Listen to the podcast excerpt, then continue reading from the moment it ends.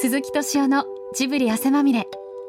今週と来週はユーミンの夫であり音楽プロデューサーの松任谷正隆さんと鈴木さんとのプロデューサー対談をお送りします。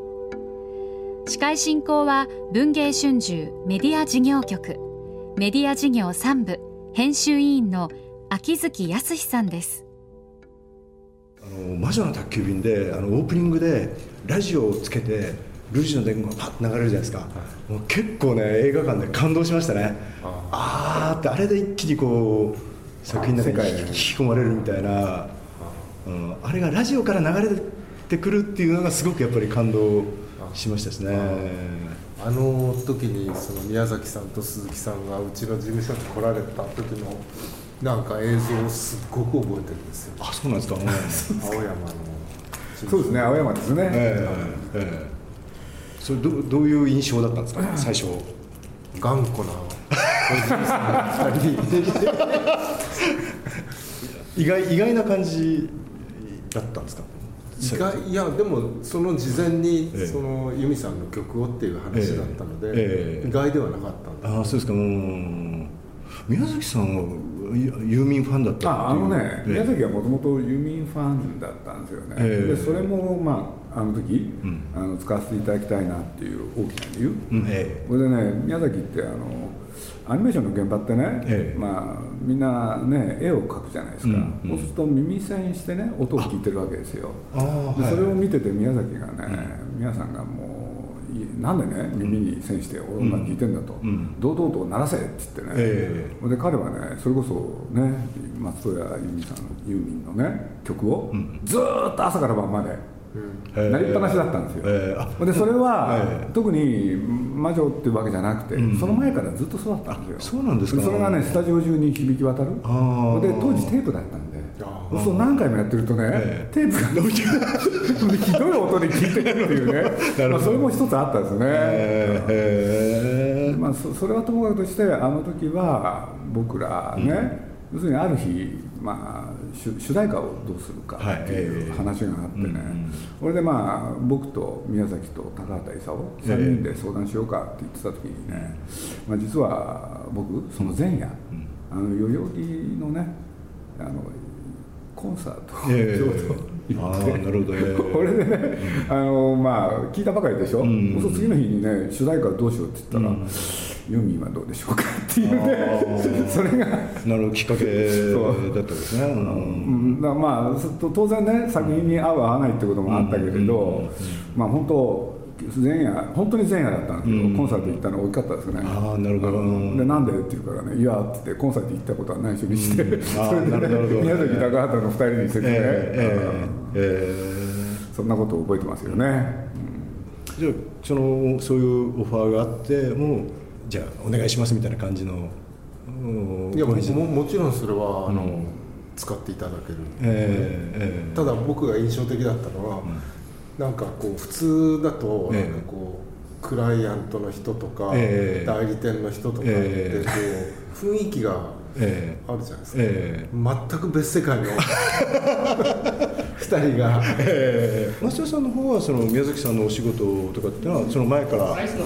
ご覧になってまあナウシカの頃はね、うん、いましたけれど、うん、でもなんかあの今回ちょっとお話を伺うということであのいろいろインタビューとか拝見してましたらだから増田さんはもう僕は千番工のような職人をなんだっていう発言をされてるのを見てから鈴木さんの方はなんかジブリはあの町工場腕のいい中小企業を目指すっていうそうなんか町工場ですね。町工場ですね。だからなんかそういう職人っぽいところで今さっき初めて鈴木さん宮崎さんお会いになった時もちょっとクライアントとかそういう感じじゃなかったっていうなんかそういう共通する部分っていうのはあるんですかねものを作る人間として。別世界から来た人って感じ、ね、全然別の世界ですか、ああ別世界っておとぎの国から来たそうですか。それは僕らからしたらやっぱり全然音楽の世界ってねあやっぱり。華やかな世界だから僕らみたいな地味な世界からするとね 華やかな世界でしたよそれはね大きな間違いですよ。あの僕らは芸能界のアウトサイド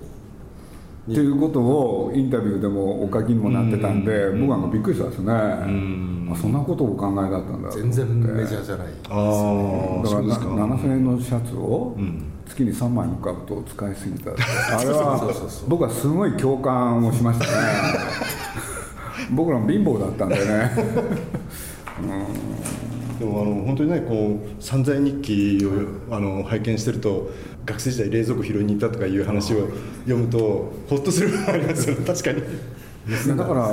普通の人の感覚でいたかったっていうのはめちゃくちゃ僕は共感しますね、まあ僕らもそうだったんで、ん、宮崎なんかもいまだにね昼飯夜飯全部奥さんの作った弁当ですからね。あそうですか。だからねレストラン行かれても1万円っていうとすごく高くてあれはすごく僕もピンとくるんで、ん、だからちょっと驚いたんですよね、あそういう方だったんだと思って、自分の好きなことをコツコツとやっていきたいっていうのがやっぱスタンスとしてずっと増田さんも終わりなんですかね。そうですね、うん、好きなことしかできなくなってたって感じですか、大林さんの映画の音楽、はいはい、ね。やりましたね、僕あれが一番ね最初に意識した時ですよね。本当に、そうなん。だあれはすごく良かったんで,、で内容と見合ってたし、そうおっしゃっていただけるの初めてなんですよ。え？そうですか？僕は。えそうなんですか？僕あの音楽は失敗作。えなんで？なんで？には失礼なんだけど僕の音楽が暑苦しい。えそうですか？だからあのあれじゃないですかあの魔女の宅急便の時に音楽やったらどうですかっておっしゃられて僕にはできないって僕言ったと思うんですけど、あれはだから大林さんので僕にはもう本当に向いてないなって思う。そんなこと思ってらっしゃったんだ。本当に思ってた。だ僕は頭の中にねそれがあったわけですよ、うん、大林さんって時をかける少女ですよね、あの原田知世ちゃんの。それもそうだし、狙われた学園っていう。ああなるほどなるほど。一連をいろいろおやりになってらっしゃったんで。暑苦しい。えそうですかね。でもそれは逆に受け止めてましたね。本当に。暑苦しさの逆を。爽やかっていう。あそうなんだ。だからあのか簡単に言うとね、要するに大林さんって少女を描くの得意じゃないですか、そう少女にはこの曲がふさわしいっていうのをやってらっしゃったんで。で僕はそれ以上のこと思わなかったですけどねだから今変な話聞き返してはいないんですけれど、すごく覚えてますよ。聞かさないでください。えー、やっぱり映画音楽っていうのは全然違うやっぱり。そうですね。映画音楽のベクトルってのがあって、やっぱりジョーさんは素晴らしいと思いますよね。なるほどね。あのこうその邪魔しない。あ、はいはい、僕は当選棒しちゃう音楽多分。いやだから実はね、ええ、ま、魔女の時にそういう正人さんにやっていただこうかって、今だから話せる話ですよ、これでね、まあ、もちろん僕その映画見てたんですけれど、改めて全部ね高畑と2人で聞き直す、これで、まあ、簡単に言うと少女の話じゃないですか、これは通じるものがある、っていう構えだったんですよね、なるほど。でもちょっとね、多めにかかった時に違ってた え最初どういう印象だったんですか？いやなんか今おっしゃったような、うん、いやだからジョーさんの方が、あの絶対いいです。いいですよね。いろいろあってまた久石さんに戻るんですけどね、えー、なるほどね、うん、でもやっぱり映画音楽まあ確かに邪魔するものとこうすごくそのスクリーンストーリーに溶け込むものとってやっぱり難しいんですか？その辺のあのさじ加減みたいなこれはねなんかこう生理的なものですね。あそうですか。だから生理的な感覚がすごくもう結びついちゃってるあのナウシカの頃からあ,、はい、あれが変わったら僕もなんかこううん食器とかの箸の持ち方から全部変わっちゃう、うん、そんな感じがして。ああなるほど。そこら辺はねあんまり多く語られなかったんですよ当時、いやちょっと意外な感じがあったんですよね。でも確かにあれですよね。久石さんあのジブリの作品と音楽が一緒になってこう刷り込まれてるところありますよね、絶対そうです。もうその音を聞くとその画面がこう蘇ってくるみたいなところまああの宮崎とはナウシカをやってでラピュタも本当は他の候補の方がいたんだけど、えー、結局久石さんにやっていただいて、ね、それでトトロと来たでしょ、うん、そしたらもう宮崎はね、うん、変な言い方ですけどもう音楽いいよって久石さんに頼んじゃおうって言って、えー、あなたあんまりねそちらになんていうんですか、うん、思いがいかない人なんで。でまあ、歌はねそういうわけで大好きですけれど、え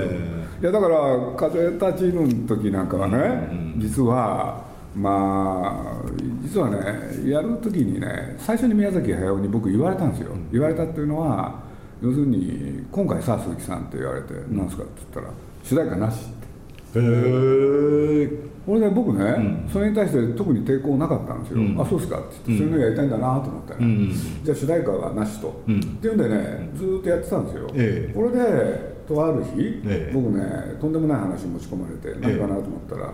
そのユーミンの10年記念、えそれで対談をせいみたいな、ね、はいはい、僕はねそんなおこがましいってやっぱり思うわけですよ、ところがいろんな事情を聞いていくとじゃあやらざるを得ない、っていうんで見本番を聞か聞かなきゃいけない、はい。えでまあ僕はそれはもちろんこの世代僕らの世代全部聞いてるじゃないですか、で改めてね車の中で夜、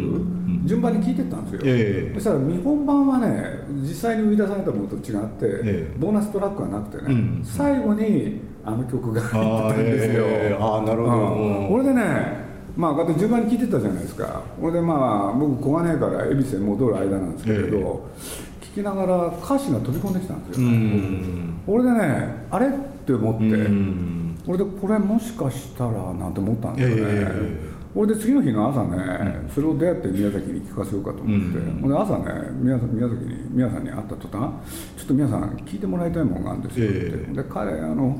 デジタル機器が大嫌いなんですけれど、えー、どうやって聞かせるか非常に難しかったんですけれど、僕しょうがなくてね、えー、iPad で聞かせたんですよ、そしたらねえな何？これあの曲でしょ?」とかって皆さんが言い出して、えー、で早くの果て彼もね、うん、どっちかっていうと詩を聞く方だから、で聞いた途端ね「何これ鈴木さん、ね、主題歌さん」って言ったのが、あのきっかけなんですよ、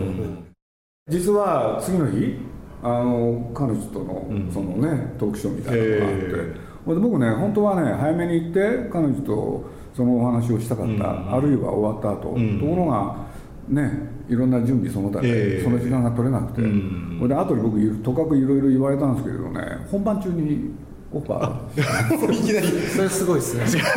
だって会えないと思ったんですよもう僕。断りようがないですね。これでそういうオファーをしたら彼女がね、あのちょっと止まったんですよね、なるほどなるほど、うん、それでああいうことになりました、でもあのやっぱり本当にあの歌詞を読んでるとあのあの主人公で堀越二郎のを描いたそのために書いたような曲にも聞こえる、ね、と思えなかったんですよ。いや曲知ってたくせにね、えー、歌詞なんか覚えてなかったんですよね。すいませんけれど。俺でもう皆さんもねそのつもりになっちゃって、うん、そしたら最初に約束したねこの映画主題歌なしってのは吹っ飛ぶんですよね、うん、だけどねもうその時にねまあ要するにあのねあれ僕ちょっとタイトル忘れちゃったんですけど飛行機雲の入ってる LP、え。えうん、あれの。雲です。ああれはそのままなんですね、であれが出会いのアルバムですよねあの二人のね。でそれの復刻をね、えー、おやりになるっていうお話を伺って、うん。そしたら人ね事務所の方を通じてなんですけれどそのジャケットっていうんですか、ええ、なんか注文をいただいたんですよね。ああそうなんですか？これで僕ね、えあのその時にねいまだによく覚えてるんですけれどそれは違うんじゃないかなと思ってね ね。僕なんかが久々に出たらねこれはこれでね、うん、そしたら単に注文じゃないんですよ、うん、中のねものをちょっとね絵本風っていうか、えー、そういうものをね、えー、これで僕ね悩みつつねしかし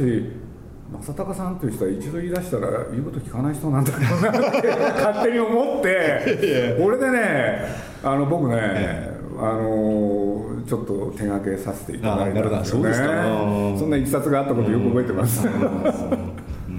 今思い出しましたね。なんかそのそれもそのトークショーの前後の話ですよね、はい、後になってからですけど、ね、えー、だから僕本当あれね、うん、あんな真剣にやったの珍しいですよね。そしたらねあのねこれ注文が出たらどうしようかなと思ってたら満足されてるって話をちょっと聞こえてきたんでそれはもうちょっとほっとしましたけどね。肩の荷が下りるっていう感じで、ね、そんなところにしゃしゃり出るっていうのはねおこがましくてね。本当にあの、まあ、ジャンルその鈴木さんはあのアニメであの松下さんは音楽っていうまあでもプロデュースっていう仕事の醍醐味っていうのはどういうところだっていうプロデュースっていうのは、ええ、なんか鈴木さんのやられてるプロデュースと、うん、僕のややってるプロデュースは多分全然違う。全然違う、うん、であのプロデューサー音楽のプロデューサーもいろいろタイプがあって、はいええ、僕はあのアレンジャーよりというか、はいええ、つまりあのものを作ってるよりっていう。あなるほどなるほど。アーティストよりのプロデュースだからあんまりこう視野が広くない。おなるほど、うん、だからプロデューサーの中にも本当にもっと視野を広く。うん、こうこういうこういうのはどうだろうこういう、うん。これとこれを組み合わせたらどうだろうみたいな、そういう考えがあんまりけどまあ僕そんな音楽のことはあんまりよく分かってないのにねそういうことを言わせていただくと現代はアレンジの時代ですよね。あそうですかね。だってあらゆるね、映画が作られちゃったしあらゆる小説が書かれたし、実はね、これもちょっとねあの勇み足ですけれど、音楽も作られてしまった、そしたらあと皆さんのやることはどういうアレンジでやるかですよ、あらゆる意味で、僕はそう思ってるんですよ、だから今ねあのいろいろ注目を浴びるそして面白い人ってね、あらゆる世界で、あらゆるジャンルで、そのアレンジをねどうやってやるかがポイントですよね、僕はそういうふうに見てるんですけどね、食べ物もそうですよね。ああなるほど、うん、なんかとてつもなく変なもの出てきたら食べられないけど、えー、なんかとなんかを組み合わせたみたいだね、うん、でも新しいねっていうと、うん、そうですね。なんか美味しく。食べられる、えー、だから僕ね言葉選びますけどね、うん、実を言うと宮崎駿もあれアレンジの天才ですよ。ああなるほど、うん、オリジナルっていうものがね、非常に成立しにくい時代。なんて気が僕はしてるんですけどね。あの増田さんのご本の中でそのファッションに関してそのニュアンス昔のディテールを引っ張り出してきてそれをアレンジしてこう新しいニュアンスにこう消化させるっていうのが、まあ、ファッションがこう繰り返してきた、うん、ファッション以外も何でもそうだそうですね、うん、みんなそうですよね、うん、それは本当にそう思います、ね、あそうですか、うん、どうやってね要するに現代風にそういうふうにするかでしょ、う。ん、でその音質とかね、ええ、どういう楽器とかはやっぱり現代の要求されるじゃないですか。あ今今、今のそのニュアンスっていうのがあるのそう。すると古いものをどうやって新しく見せるか、えー、聞かせるか、えーうん、映画ってそうですもん。あそうですか、ね、実は僕小説だってそうだって気がしてしょうがないですよね、でもあの増田さんはそのアレンジャー型のプロデュースのスタイルで、はい、でも鈴木さんのおっしゃったのは編集者型の自分はプロデューサーっていう。僕だってねどなたがおやりになったやつをねどっかで記憶してるんですよ。でそういうことで言えばそれを現代風にアレンジするとどうなるかなっていうことを考えてるし、うん、で僕の場合に編集者型プロデューサーっていうのはね、ええ、まあプロデューサーっていうものになった時僕は元は編集長なんで、え、そうするとねプロデューサーと編集長って何が違うのって随分考えて、結局ね作家のそばで一本作品作るっていうことは同じかなって、えー、そう考えただけなんですよ、うん、だから自分でなんかね売り出すわけじゃないんで、僕の場合は特に、でもアレンジっていうところで言えば正岡さんの場合は明らかにね一つの創作だから、と僕は思ってますよ、あの細かいところで言うと、ええ、なんかこう出来上がりの例えばこういうところのこのカーブ、ええ。ここが気になるんですよ。ああなるほど。この角をやっぱもうちょっと落とさないとダメかなみたいな。だだからここに勢力を使っちゃうから、ええ、全体のところが見えなくなっちゃう。どっちかというと職人型なんですかやっぱりね、はい。うん、だってねこういうことなんですよ、え、これね出していいかどうか悩むんですけどね、うん、ある曲ができるじゃないですか、ほんで宮崎が聴いてね皆さんが、これでねこれ違うよ鈴木さんっていう時あるんですよ、うんうん、でそういう時僕ねまあある音楽家の方って言い方しますけどね、ちょっとアレンジ書いてくださいって、楽器はこれ使ってくださいって、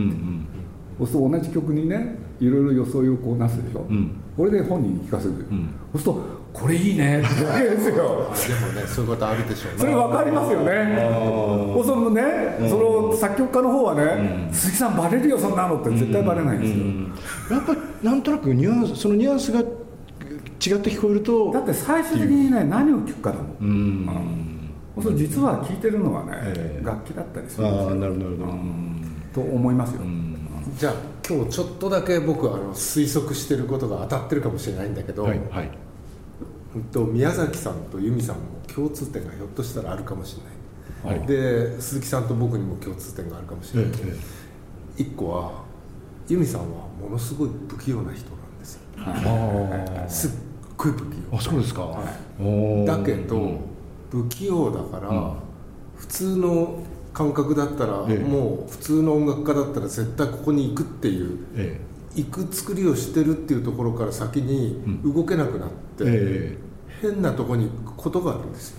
もの全く同じですね。でしょ？同じひょっとしたら。だからそうですか。それを僕は待ってる、うんああなるほど。あの自分だったらもうだってこう完成させちゃうもん。ああなるほど。もうイライラしながらでも待ってるっていう、えーえ。ー、何やってんだろうと思いますよね。ああえ鈴木さんそういうところありますよそれは。ああいやだから僕本当失礼だったんだけれどさっきのトークショーの時にね、えー、あの由美さんに向かってね40年歌い方変わってませんよね。って言ったんですよでもでもそうです。そうしたらねいや僕言ったんですよ。普通の人はねすぐ上手になっちゃってつまんなくなるって。その歌い方が変わらないっていうのが素晴らしいって言ったら彼女がね上手な返事でしたね。まだ伸びしろがあります。っておっしゃったんでね。感動したんですよなるほどね。松任谷正隆さんと鈴木さんのプロデューサー対談いかがだったでしょうか？この対談の模様は文藝春秋6月号に掲載されていますのでそちらもぜひご覧ください。